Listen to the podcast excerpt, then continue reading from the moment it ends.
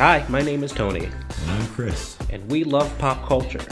We often find ourselves discussing film, music, literature, and more, going down the rabbit hole of how everything is connected. We want to share those moments in pop culture that are seemingly unrelated but connected by just a few links. Welcome to the Pop Culture Connection.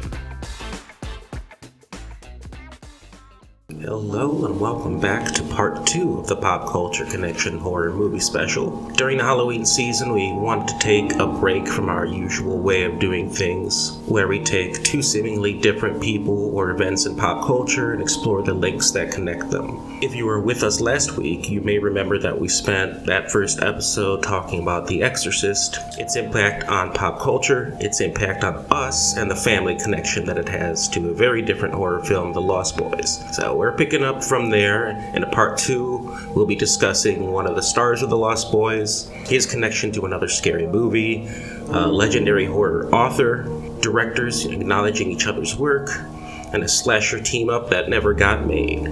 So we hope you enjoy it.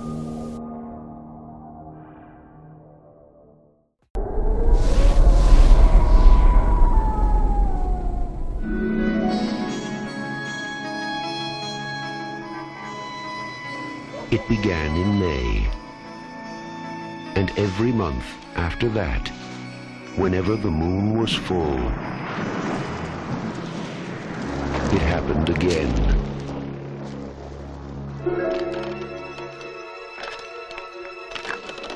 And again.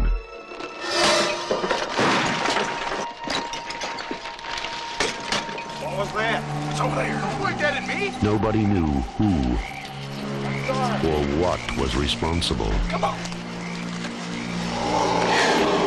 They only knew it had to be stopped. So I know you mentioned uh, earlier, you know, we uh, talked about Kiefer Sutherland, Jason Patric was Michael. You got Corey Feldman and the other Frog brother, who I don't remember. Hey, that other guy. the other, other he guy was who was cool. the Frog brother. Um, but Corey Haim, Mm-hmm. he fought some vampires when he was young, but he also fought a werewolf in Silver Bullet. And He was well versed in the fighting of the, the classic mythical creatures. Only he had fought Frankenstein's monster and the creature from the Mm-hmm. Squad. Uh-huh. Black Lagoon and the uh, mummy. He But he had- knew about it. Like Yeah. those guys in the Monster Squad, like they lived just a couple streets away, so they were sharing think, information. Yeah, they would know. Uh, Corey Haim, we talked about just, you know, I, I think the the Corey's, Feldman, and Haim get a lot of like, jokes about they were just the Coreys to be in a film, but they were both great child actors at the time. Yeah, nothing funny about that. And Silver Bullet, uh, again, 1985. I don't, obviously, I didn't see it right away, but Eventually, you eventually stumble get around across to- it. It's not a like top tier one, but when you start kind of going down the rabbit hole of horror, getting into like werewolf stuff, You know, as you do. We all uh, reach everyone a point falls into the lycanthrope where hole. we, where we get into werewolf stuff. You want a silver bullet, huh? Huh? The man Uncle Red had gone to see was more than a gunsmith. He was, Uncle Red said, an old world craftsman, a sort of wizard of weapons. He confirmed the high grade silver content of my crucifix and Marty's medallion, melted them down, and molded them into a silver bullet.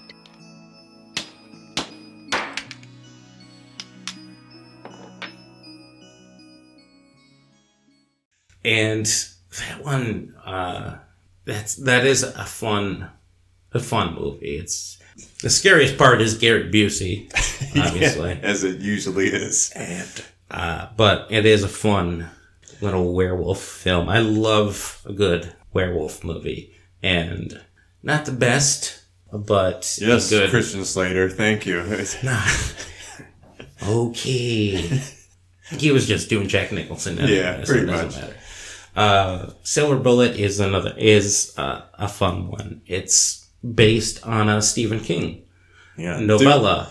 Didn't we do that for one of the horror movie marathons? Yes. Yeah. So it, yeah, in the past when we've done horror movie marathons, I think we connected this and uh, Silver Bullet and uh, People Under the Stairs Mm, because yeah. it shared an actor That was it. between the two. If you know who that is, let us know. See if you can tell us who Win that the five dollar Olive Garden gift card. and we will give you 100% off a $5 Olive Garden gift card. Gotcha. Gotcha!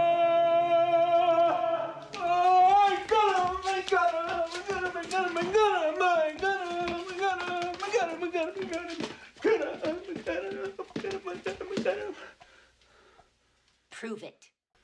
Uh, but the uh, Stephen King novella, really interesting take on Stephen King called Cycle of the Werewolf. It's almost like a graphic novel um, and goes through every chapter is one month in a year during the full moon of when the werewolf appears. And something about Stephen King that I love is that he would try different things with how the style of how he released his work. Certainly, yeah. Um, he was a purveyor of different, uh, bringing on newer technology or modern uh, techniques to push the genre forward. I mean, he was famously one of the early adopters of the Mac and uh, word processing. and he would he would do things like um, do a you know a, a series over the course releasing a short a chapter a month over the course of uh, a year and if you get something like the green mile which turned into you know ended up being a not a horror movie much like shawshank redemption one of his few non-scary things but, But he a is- wonderful story nonetheless. yeah, he's innovative. He's still innovative and can weave a story. And you know, along with Shawshank, Green Mile, Stand by Me. Um, I don't think Silver Bullet is re- really remembered as a Stephen King story. I think that's Gary Busey's fault as well. everything's Gary Busey's It fault. probably is. Straight jacket. If you, put that, if you put that straight jacket on me, I'm going to pull your endocrine system out of your body Hey, and make a hat out of it. what's going on? But that you know, that's all right. I think he he would admit to that anyway. We don't even you know you can't even say enough about Stephen King, uh, his contribution to modern horror. Uh, I mean, Is- yeah, you just stand in awe. You just go, I go, he, he's the king and you know he he did collaborations with other people he he found the people he connected with you know, we had talked about george romero stephen king did a lot to uh, collaborate with other horror icons he had connected on creep show with george romero uh, just a reminder, we had talked about in the last episode the George A. Romero Foundation. If you go to georgearomerofoundation.org, uh, they are a great group who helps to provide fellowships and scholarships to independent filmmakers and also preserve the works of George Romero. Uh, again, a, a godfather of horror, especially the modern zombie genre. Uh, Creepshow was a collaboration between those two. They found a uh, kinship and loving the old EC Tales from the Crypt comics and put together a uh, film that made you that made you feel like you were reading one of those old comic books of several short stories all together in one and a great you know there's some comedy to it it's not super scary Yeah. but it's a good uh tongue in cheek. 80s fun cre- you know creepy movie. Yeah, and if you like anthology horror, um, it's a it's a must watch. They do a great job of making it feel with the animation of this is a comic book, um, classic anthology style. There's an overarching story that's corny to a degree that's makes it fun uh, if you can vibe with that sort of thing, which we do.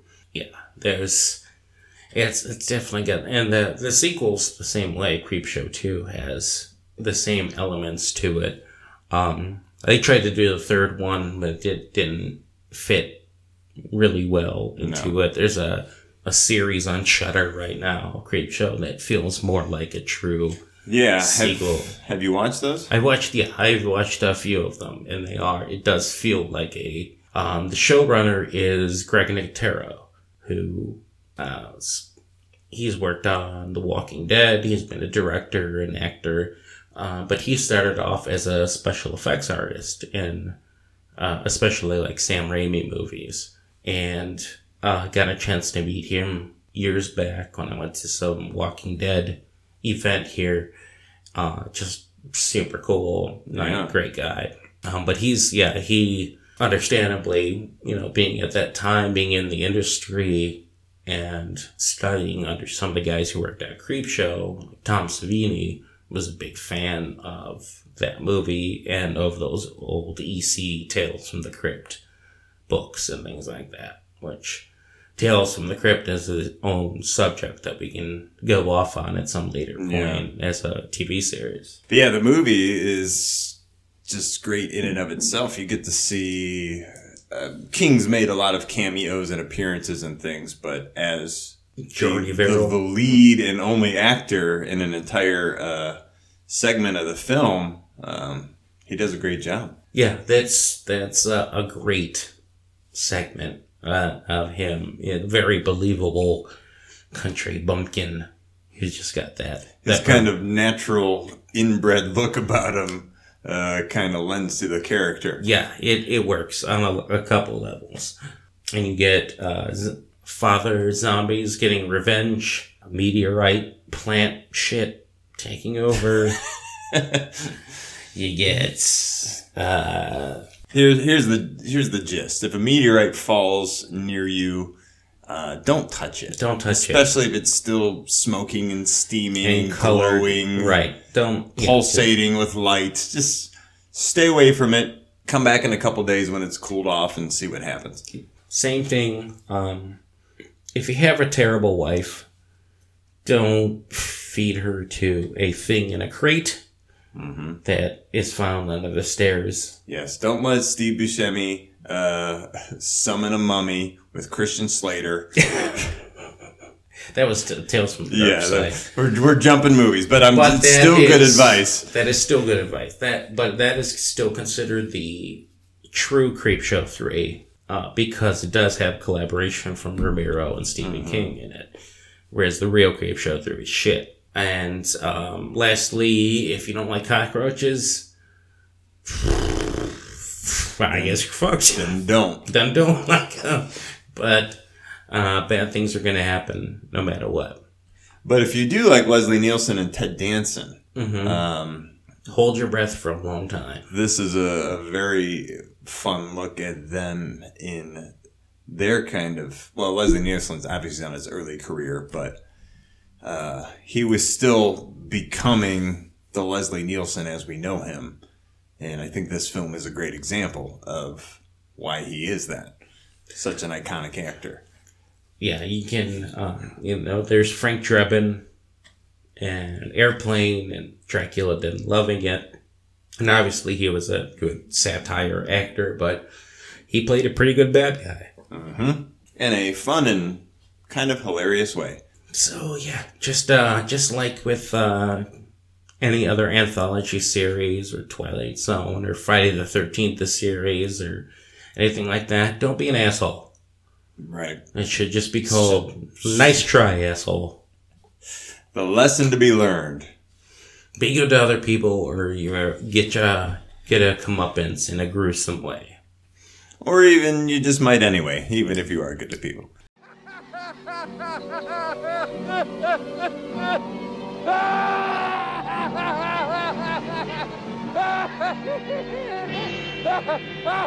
I can hold my breath for a long time.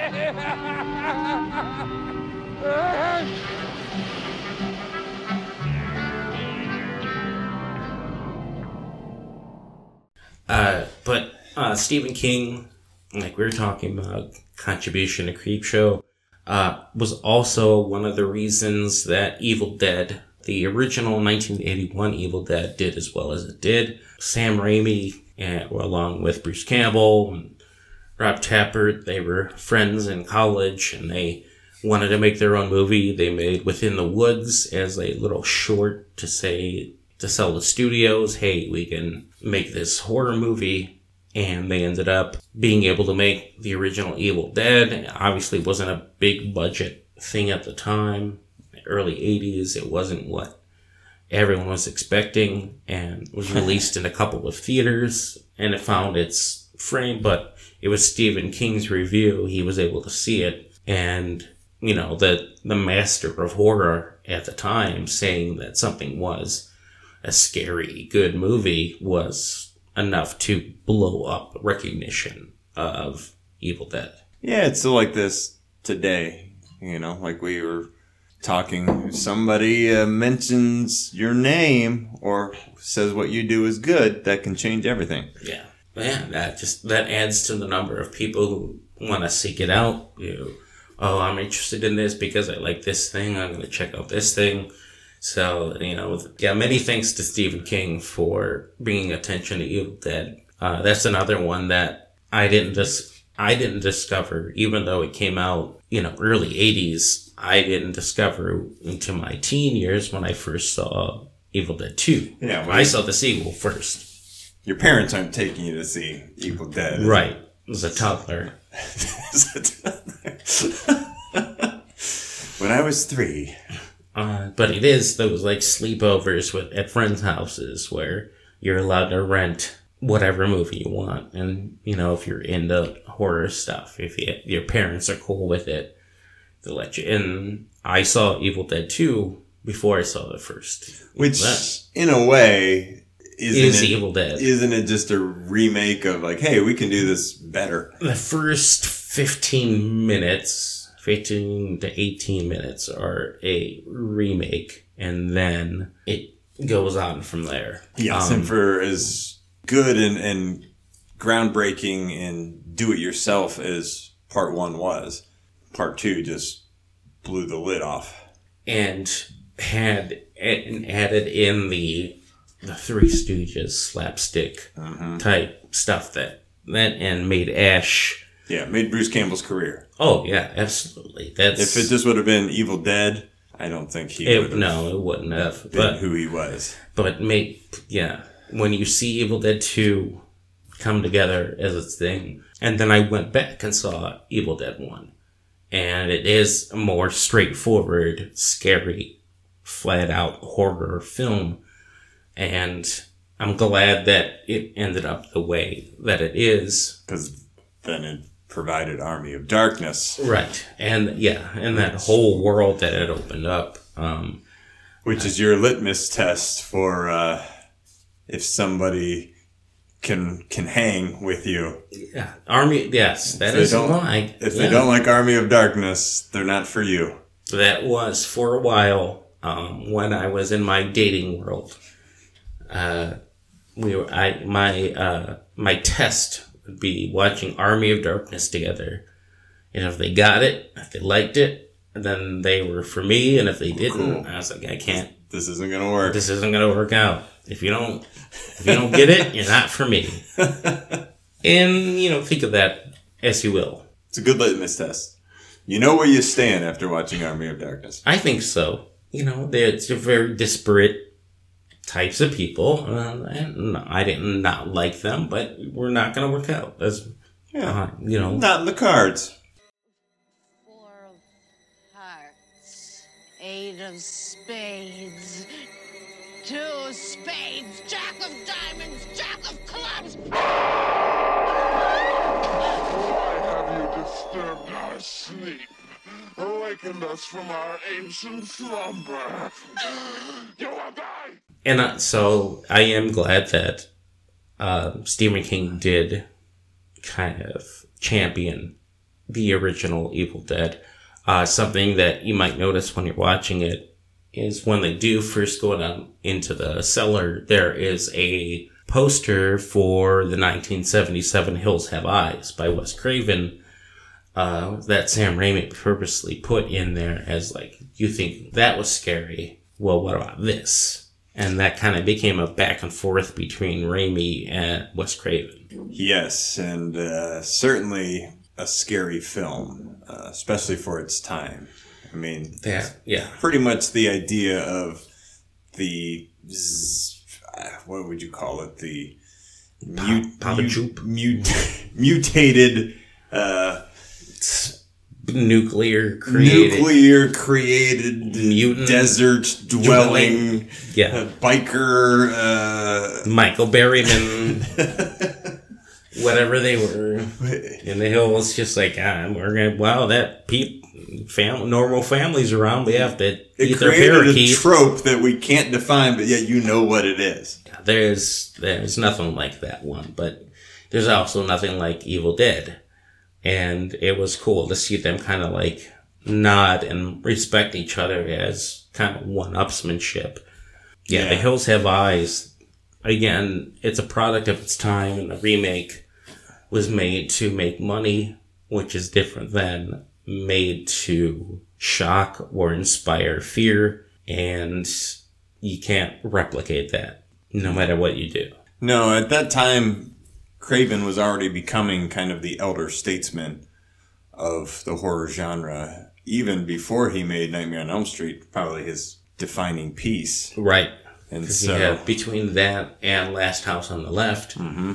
uh, at least in at least in you know smaller groups, you had people who recognized Wes Craven as someone who was doing something different and more shocking than what was currently being targeted as horror at the time. yeah, and it was. It, Um, it, it bordered on. Uh, snuff. some people would call you a snuff, or it's- they thought it was a little too obscene. Yeah, absolutely. And yeah, yeah, when you you know looking back at it, it's just that that that that was made in by today's standards is is shocking. There's some stuff that is pales in comparison to what we can show now, and there's other stuff that could never be made. Yeah, it was a product of its time, I think, uh, more so than other movies. But by the time he was able to get the experience working on those films, by the time he cultivated Nightmare on Elm Street, it, it all came together. And I think people don't, because of what the franchise became, people don't realize what a, a intense film the original Nightmare on Elm Street was. And you tend to think of Freddy in those films as being a, a bit comical, and that's definitely what it What became. it became in but the the first one was not like that at all. It was a true, pure horror movie, and uh, it it lived up to its billing. Yeah, pre- uh, Freddy ended up in the later sequels becoming pretty much Wile E. Coyote and just developing whatever he could to kill people. But in the first film, you can't not dream, you can't not fall asleep.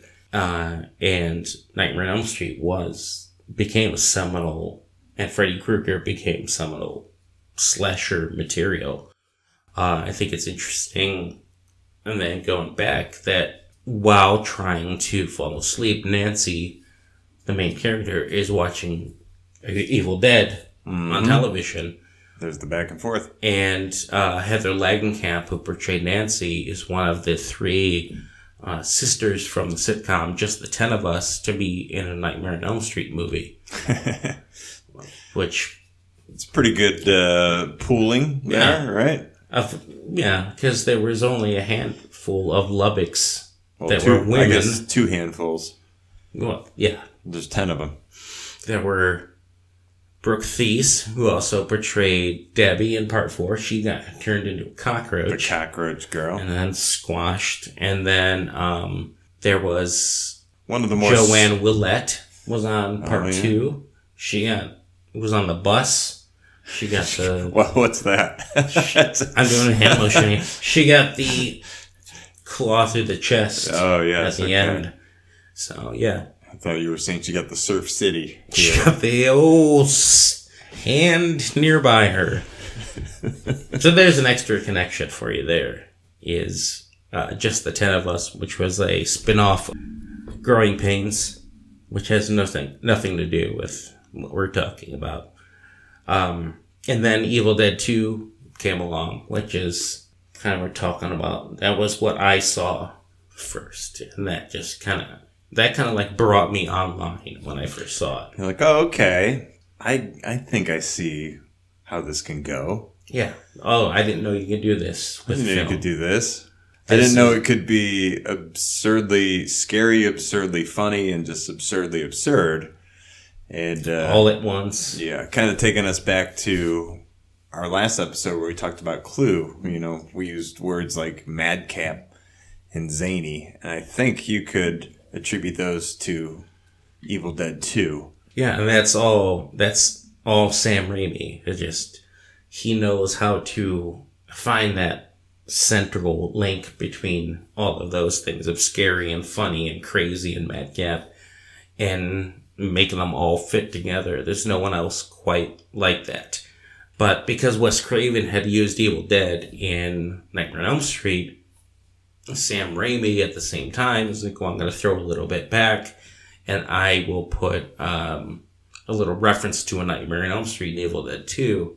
And that's why in one of the scenes in the basement, you can see Freddy Krueger's glove hanging from the ceiling in the in, um, when Ash goes down to collect the pages from the Necronomicon. Mm-hmm. So a little back and forth, which I which I do really appreciate, and I love that though they weren't like competing against each other. No, and that's what's great about, uh, like I said before, uh, Craven kind of being this. He's established as a filmmaker, and he could just easily say, "Yeah, it's great that you like my stuff, kid."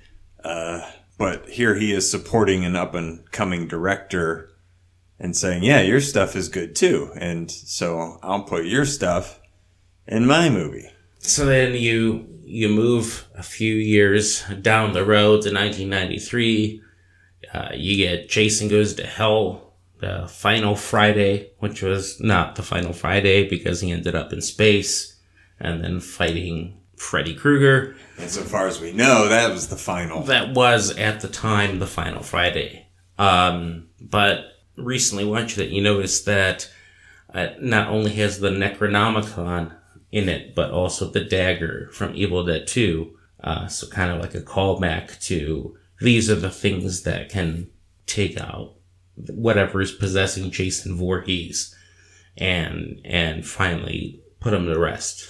So yeah, it kind of begs the question: Are these two things going on in the same universe? Mhm. Now that we've seen some of this stuff, and we've seen Freddy's glove, we now we have Jason, we have uh, the the callback to Evil Dead. It's like there's all this stuff going on At the same right. with within the same realm. and before the the Marvel Cinematic Universe, there was this like smaller group of movies that that happened. That oh, okay, maybe these do all exist, and I think everyone at the time who was either a Friday the Thirteenth or Nightmare on Elm Street fan was like, what would happen if Freddy fought Jason? Like, who would win in that battle? And then I remember maybe 1989, 1990 Being talked about. talking about that with my friend, Yeah. reading Fangoria, and them talking about this might be made someday. It took almost two decades Yeah. for them to make a Freddy vs. Jason. Yeah, when they could have just put it on pay per view.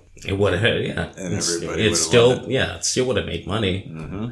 But they finally, yeah, did put it together. Freddy versus Jason at the end of Jason Goes to Hell. Freddy's glove comes up and grabs Jason's mask, pulls him down.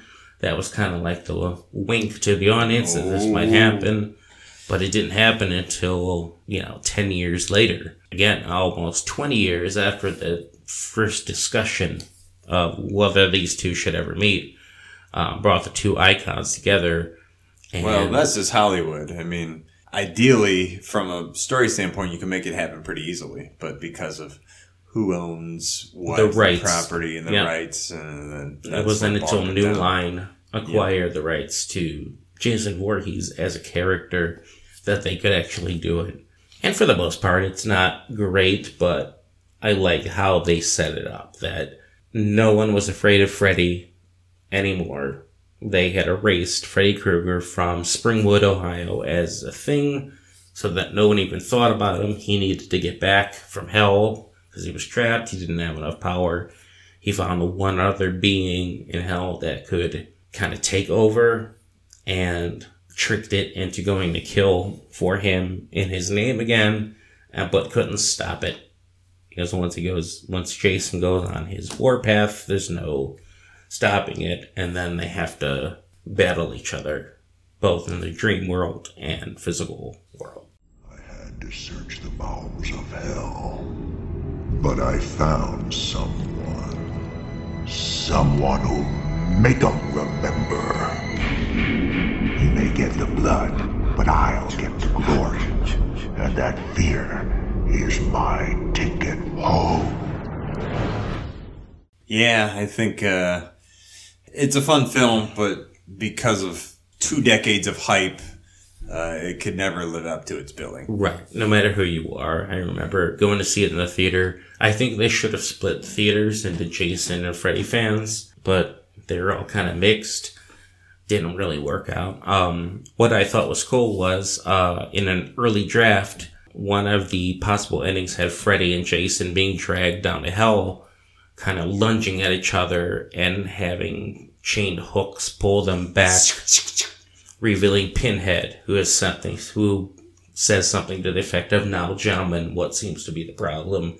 And then incorporating Hellraiser's Pinhead into that. Or even if it was just that, it would have been Right. If it just, they wouldn't go from there and you just got, oh shit, now those two are, Now that brings that whole uh, series in- Right. into this universe.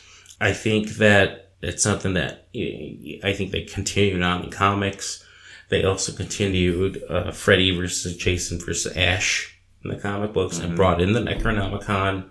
People trying to re- resurrect Jason and Ash finding out and having to stop both Freddy and Jason from. Yeah, which we know from Friday Thirteenth Part Six.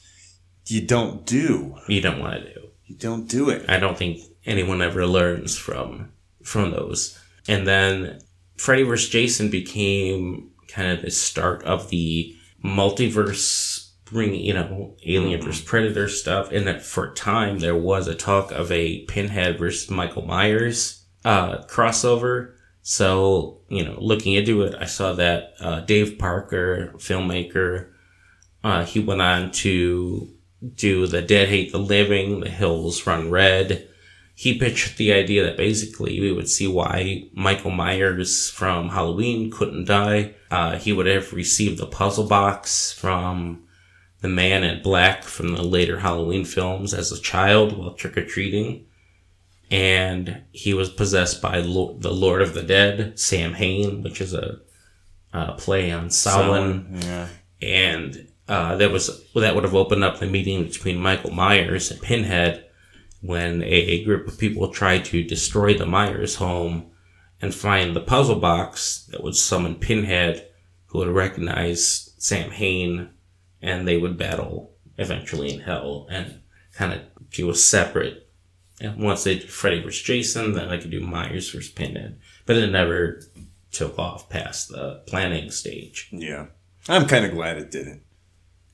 Uh, Right. There is that the the fanboy in you that does like the Freddy vs. Jason, but at the same time, uh, that seemed to feel a bit more natural. As whereas Myers versus Pinhead would seem kind of, yeah, you really have to set that up, and there's a lot of prerequisites. It's that-. Bambi. yeah, a lot of stuff just doesn't follow, and it seems maybe that was a bit forced. Yeah. And so, And uh, yeah, I, you know, you can like them both.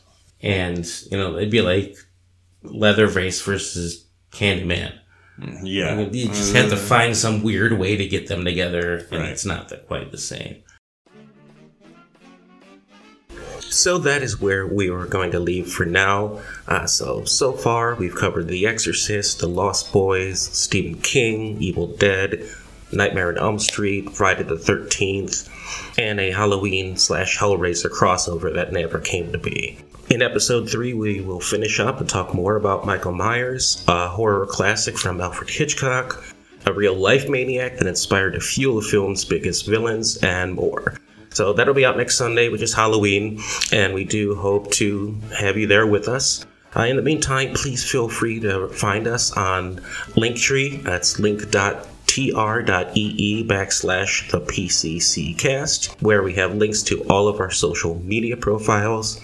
Uh, we are at the PCCcast at gmail.com, the PCCcast on Twitter, and Instagram and Facebook. You can find us at the Pop Culture Connection. Uh, we also added our audiograms to YouTube, and as always, uh, we updated our Spotify playlist to include some music discussed and inspired by these episodes. So until next time, stay connected and stay scared.